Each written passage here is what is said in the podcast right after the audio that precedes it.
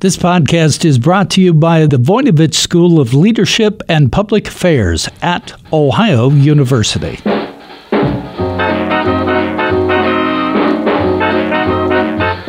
Hi, everyone. I'm Bev Jones, and this is Jazzed About Work, where we talk about everything that can have an impact on your career.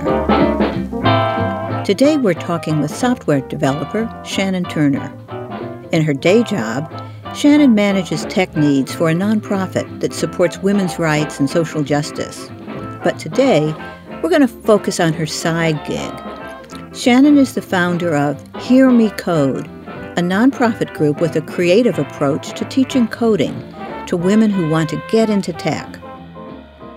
Hear Me Code started with a few women sitting around Shannon's kitchen table. Today, women in the group are teaching other women how to code for free. And together they've built a community of more than 3,000, mostly young, female coders around Washington, D.C. We'll talk about Hear Me Code and other issues related to overcoming barriers to women in technology. Shannon, today we want to talk about how you've come up with an interesting and highly effective way to support women who want to build careers in technology. But first, I'd like to hear about how you've been building your own career. It sounds like a lot of uh, what you have done has uh, been because you're self taught and energetic. And can you tell us about how you first became interested in tech and how you built up the career you have today as a, um, a quite an accomplished um, person? Yeah, so I, I think my interest in tech really started when I was very young. It's funny, my grandma, of all people, loves to play video games. And when I was very young, I would watch her play and I would, you know, sketch out on paper uh, what, what I thought it, it looked like when she was playing. And I'd, I'd take these sketches to her and say, Hey, Grandma, wouldn't this be really cool if this were part of your game? And you know it was it was in that moment that she said yeah but you need to get good at computers if you're going to make that happen and so i, I think it was that moment when that seed was planted that, wonderful that encouragement happened. yeah that was yeah. she really um, encouraged you in a way that doesn't always, often happen with girls right and it, it's funny because I, I think i've always had you know, a, a, great role model in her. And I've always looked up, and she very much uh, broke the mold in many different ways.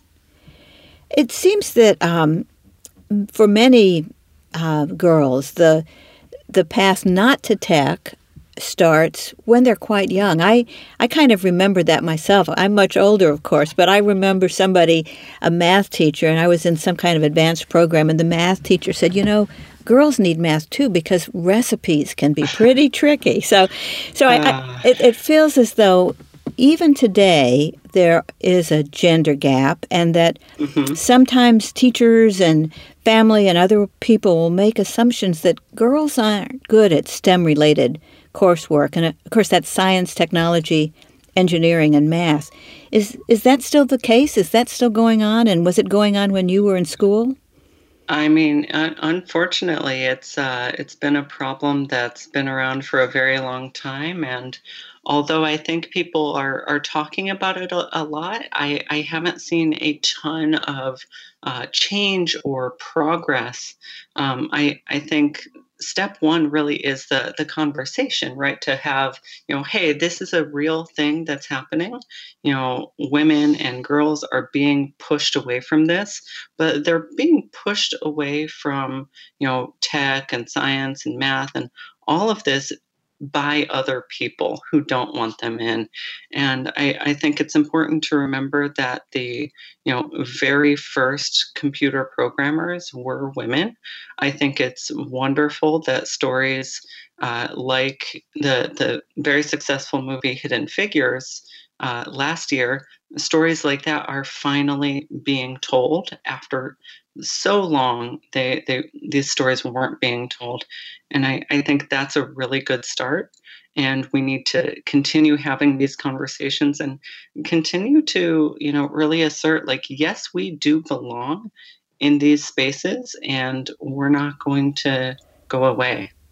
So, before we get to how you're helping other women get into these careers, let's go back to you a little bit. Today, you're a full stack developer. Mm-hmm. Can can you say a little more detail what that means and how did you get there? Yeah, full stack developer is one of those jargon terms that um, let's break up that jargon, right? So when I think of uh, a web page, right, there's the uh, way that things are laid out on the screen. There's the the styling, which is like the look and the feel of, of how it appears. There's the functionality, what happens when you click on things, what happens when you scroll. And then there's also a lot of stuff going on behind the scenes. And a, a full stack developer uh, really means that um, you're comfortable in being able to do all of those different uh, functions of building a web page. And so I guess uh, another way of saying I'm a full stack developer is I, I can do it all. I'm a jack of all trades. I, I can uh, do everything start to finish when it comes to building a web page. And how did you learn to do that? Yeah, you know, I think it's um, one of those things that you build up a little bit by little bit. Certainly not all at once. I, I think, you know, I started off when I was very young learning how to build websites and you know just really creating um, like the the layout of the page. When um, you know two years ago back in 2016 pokemon go was like super popular right? Everyone was playing it on their phones back when I was a, a, teenager, Pokemon was still around, but it wasn't super popular. And I was one of those nerdy kids who, you know, kind of like my, my grandma was playing, you know, computer games and, you know, video games. And I was so into it that I wanted to make a fan web page, right? And so that was actually how I taught myself how to build a website was I was really into this thing. And I think if, if you tell a teenager, like, hey, learning this stuff is going to be really good for your career, they're not going to listen. But to me, it was just something that was fun to do. And I really enjoyed myself and didn't even realize that I was learning. So, some point along the way, you built your skills, and uh, you were in Ohio when you were growing up, weren't you?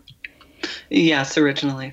So then you came to um, Washington. Was part of the attraction of Washington as a tech capital, or what brought you to Washington? Yeah, so you know, I, I live in Washington D.C., and uh, the the work that I do is really for nonprofit organizations. And if um, if you want to work in the nonprofit world. Um, DC is a really great city for that because there are so many national groups here. And that was really what drew me to Washington. And I, I think um, that for, for me was really important because the, the tech is pretty interesting, but I wanted the work that I do to mean something. So you came to Washington and you got on the path. Now you're uh, dealing with all the tech needs of a nonprofit. And um, I believe what you started doing was looking around for ways to meet up with other tech people. Is is that right? Yeah, so I was uh, teaching myself a new programming language, and one of the uh, things that I would ask all of these people who were, you know, more established and further along in their career I, I would ask them, you know, how do I, you know, meet other people? How do I, you know, really advance my skill set? And pretty much across the board, everyone said to me, go to these tech events. They're the best way to learn by doing. You're going to meet lots of great people. You're going to be able to network. And I did, but I was really frustrated by being one of the only women in the room. I didn't feel like I was welcome. I, I felt very outnumbered. And, you know, I got a lot of nasty comments like, oh, are you here with your boyfriend? Like, like I couldn't be there on my own, right? And I was just so frustrated by all of that. It's amazing how little things have changed, even though much right. has changed. But so, so you were going to these events and mm-hmm. um, feeling distant, isolated, but you just didn't give up. What did you do? Well, the the thing is, is I I made it a point to like talk to the other women who were at these events, which was pretty easy. There were about three of us there, and so at that point, that was when I realized that it wasn't just me, that we all had this shared experience of being talked down to, not being taken seriously, lots of nasty comments. And I, at that point, I said, you know what? I'm self taught. Why don't I start my own group where we can all learn and grow together? And so I started teaching a group of friends who I knew wanted to learn how to code.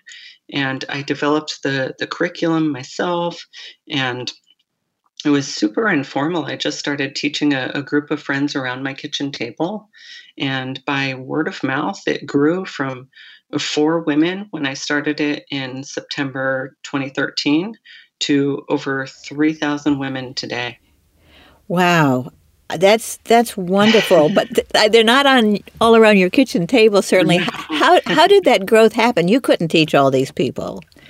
Yeah, so it, it, it's funny because we, we very quickly had to to move out of um, my apartment. We couldn't hold classes there anymore, and so what I what I ended up doing was I'd go to nonprofit organizations and, and companies and businesses that weren't using their uh, conference room spaces on the weekends, and I said, "Hey, I'm running these classes. You know you want to get more women into tech. I do too. You know let's work together.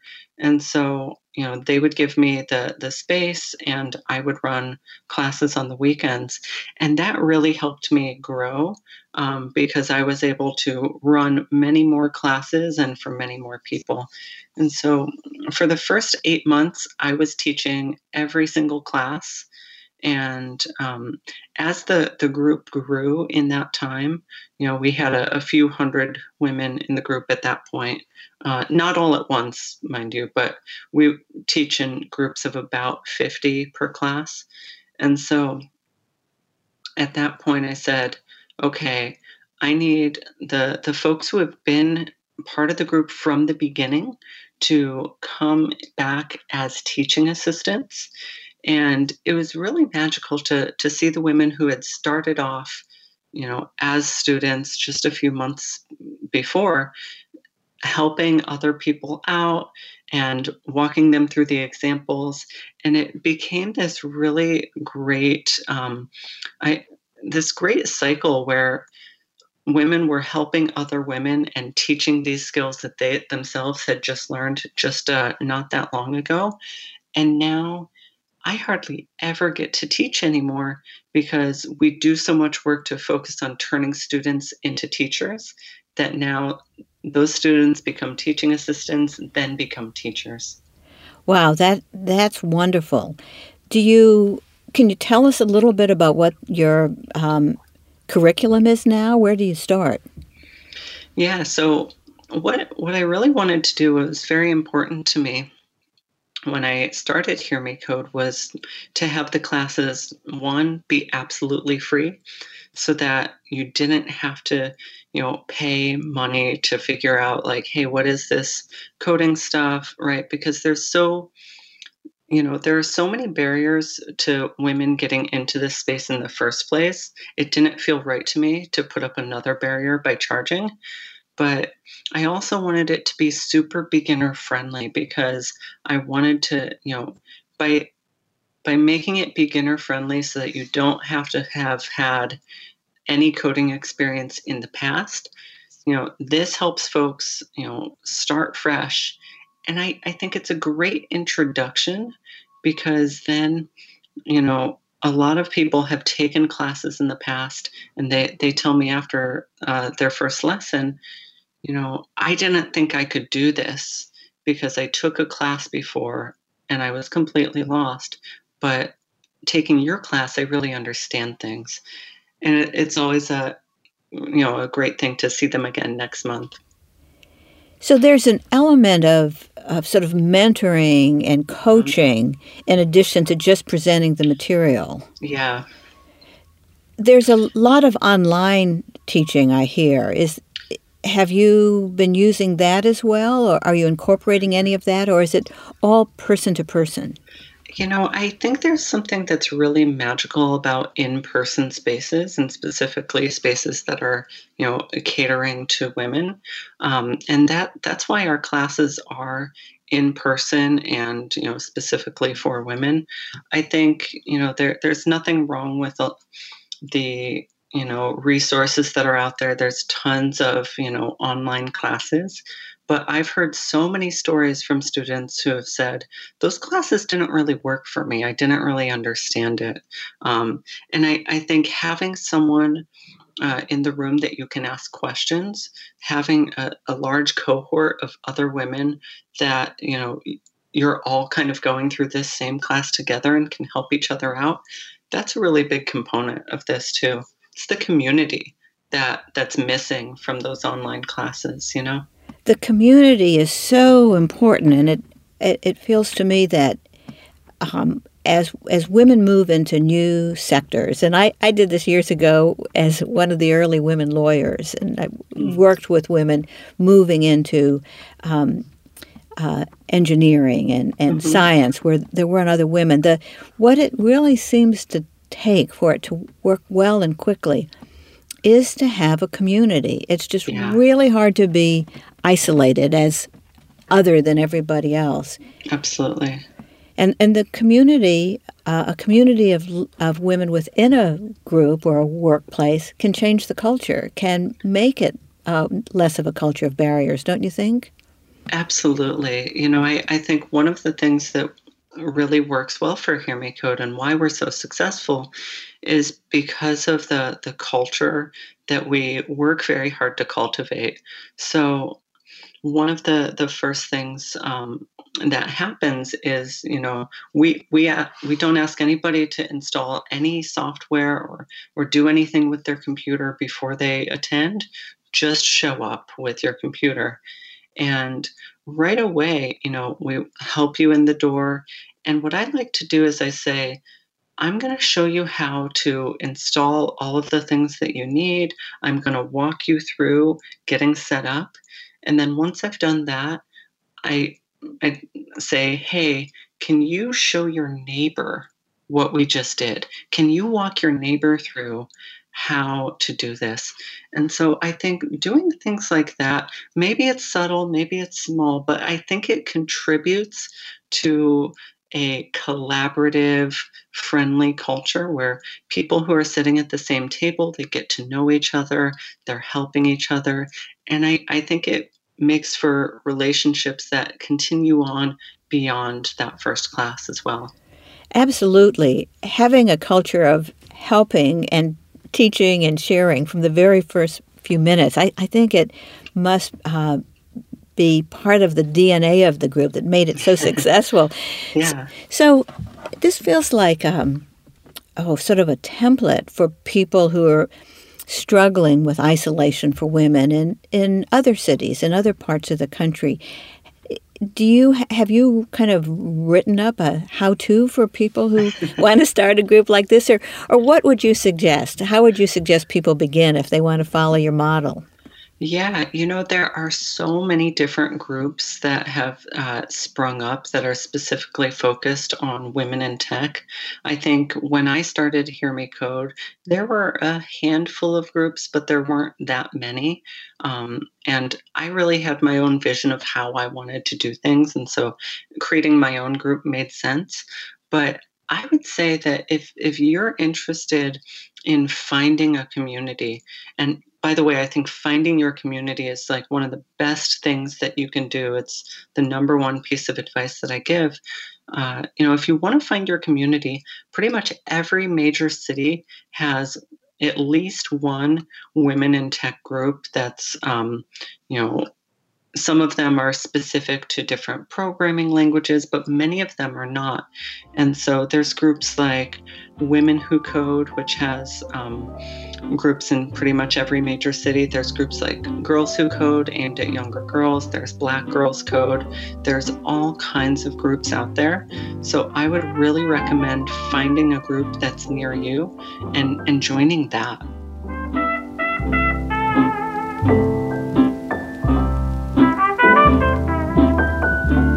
We'll be back with Bev after this brief message.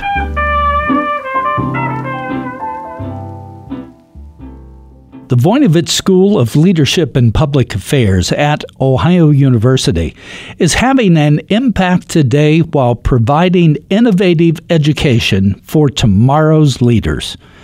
The master's program in public administration and environmental studies leads students to greatness in nonprofit, environmental, public sector, and government settings. Learn to lead at the Voinovich School. We're now accepting applications. Information is available at ohio.edu backslash Voinovich School.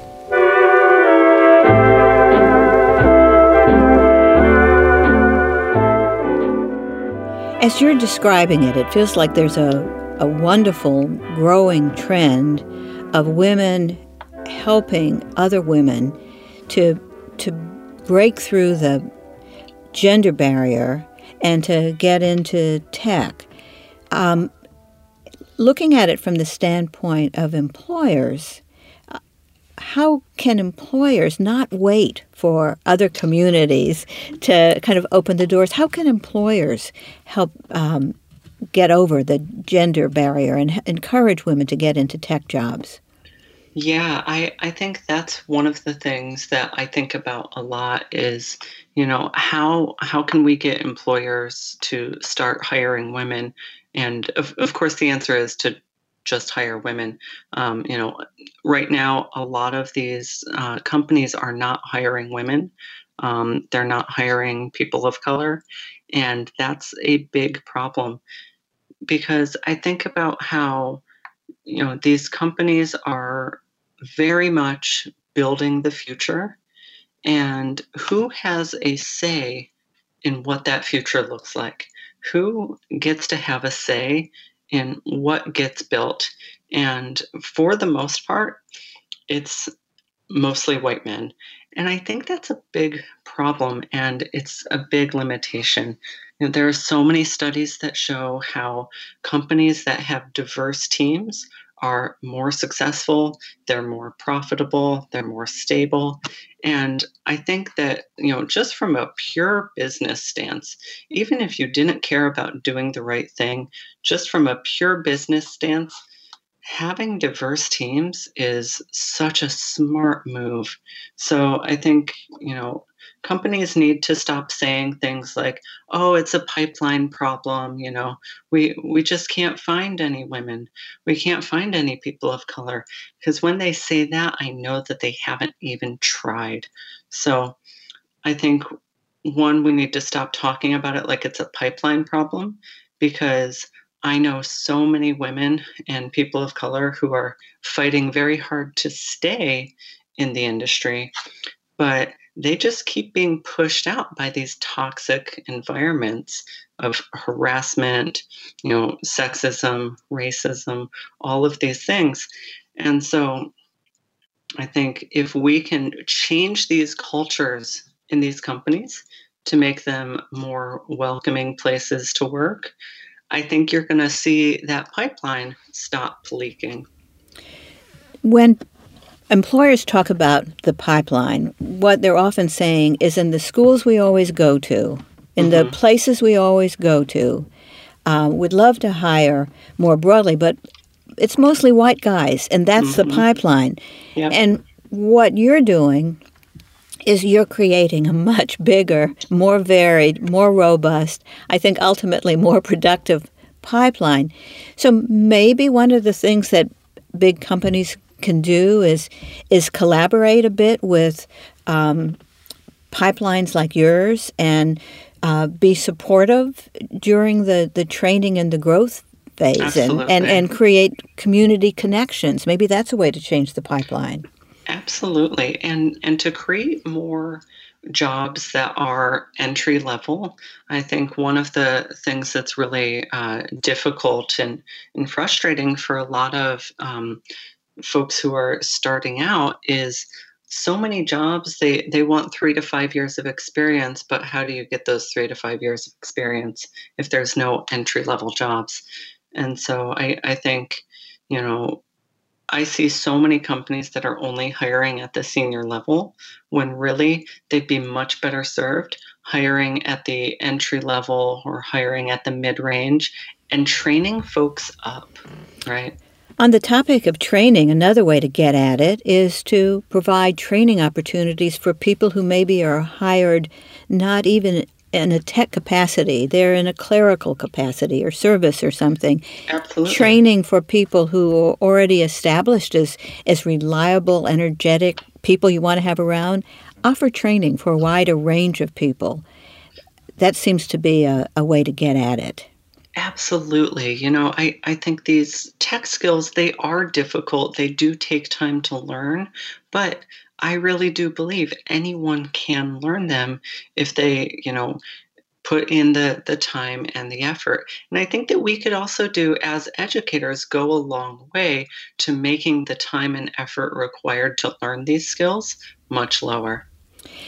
Yeah, I, I totally agree with you. There are a lot of lessons from what you've done and from from your career, but one thing I want to go back to the beginning, kind of a, a lesson from your career sometimes resistance to tech jobs or tech careers from people who, who sort of like the work but mm-hmm. don't want the environment. There, just as uh, there are stereotypes about women not being tech savvy, there are there are stereotypes about tech people being narrow and disengaged from society and so forth. Mm-hmm. You're you're an illustration that you're working for nonprofits. You're working on things that you really love, and you're mm-hmm. using your tech skills to help get across those messages, to help build those groups. So you can employ tech skills in all kinds of places. You don't have to be in one of the big tech companies, right? Absolutely. And I, I would love to change how we think about you know who a tech person is culturally i think we have this you know cultural idea of a tech person as being you know a, a loner who's in a, a, dark basement you know just coding all night long and i i think that I think about all of the people that I know, and I don't know a single person who fits that stereotype. And it's it's so funny that that's our cultural reference for it when every tech job that i've ever had or seen is so collaborative working with people all day long. And i think you know that's one of the reasons why women are so successful when they do you know get into tech is because they have you know so many great people skills and and they're able to be more collaborative and and working together towards this common goal i love that uh, image you've just presented that i think is so true that so much of career success starts with the ability to collaborate and sometimes mm-hmm. women um, are sort of inclined in that direction they're terrific at it at all kinds of situations right this is um, inspiring. It makes me uh, want to go out and learn to code myself. but um, I really appreciate you you joining me. Do you have any um, uh, advice for listeners who have the same urge that I do? How how do you start if you're not nearby? Hear me code. How what would the best way for a listener to do if they uh, asking themselves right now, what is this coding? It sounds kind of fun. Right. I would say if, if you're interested in coding, do two things. Find a group that's near you that focuses on you know teaching the, these coding skills and if there's not a group near you maybe think about you know starting one but if if you wanted to learn the best way to do it is finding a project coming up with a project idea for something that you care about something that's interesting to you and finding a way to make that happen. That's a terrific uh, suggestion. Start with something you want to do and then use the skills as a means to get there. Absolutely. Well, thanks again, Shannon. It's been wonderful talking with you. The, the group is Hear Me Code, and I love the work you're doing. Thank you so much, Beverly. It's great chatting with you today. Today, we've been talking with Shannon Turner a software developer who has found a creative way to offer free coding lessons and encourage women to get into tech. Today's career tip is especially for women. There's still a gender gap in many technology sectors, but that's changing. If you're fascinated by the opportunities in tech, don't be discouraged by old stereotypes. Women across the country are taking advantage of new kinds of classes and they're learning to code. You can too. This podcast is produced by WOUB Public Media. Adam Rich is our audio engineer. I'm your host, Beverly Jones, author of Think Like an Entrepreneur, Act Like a CEO.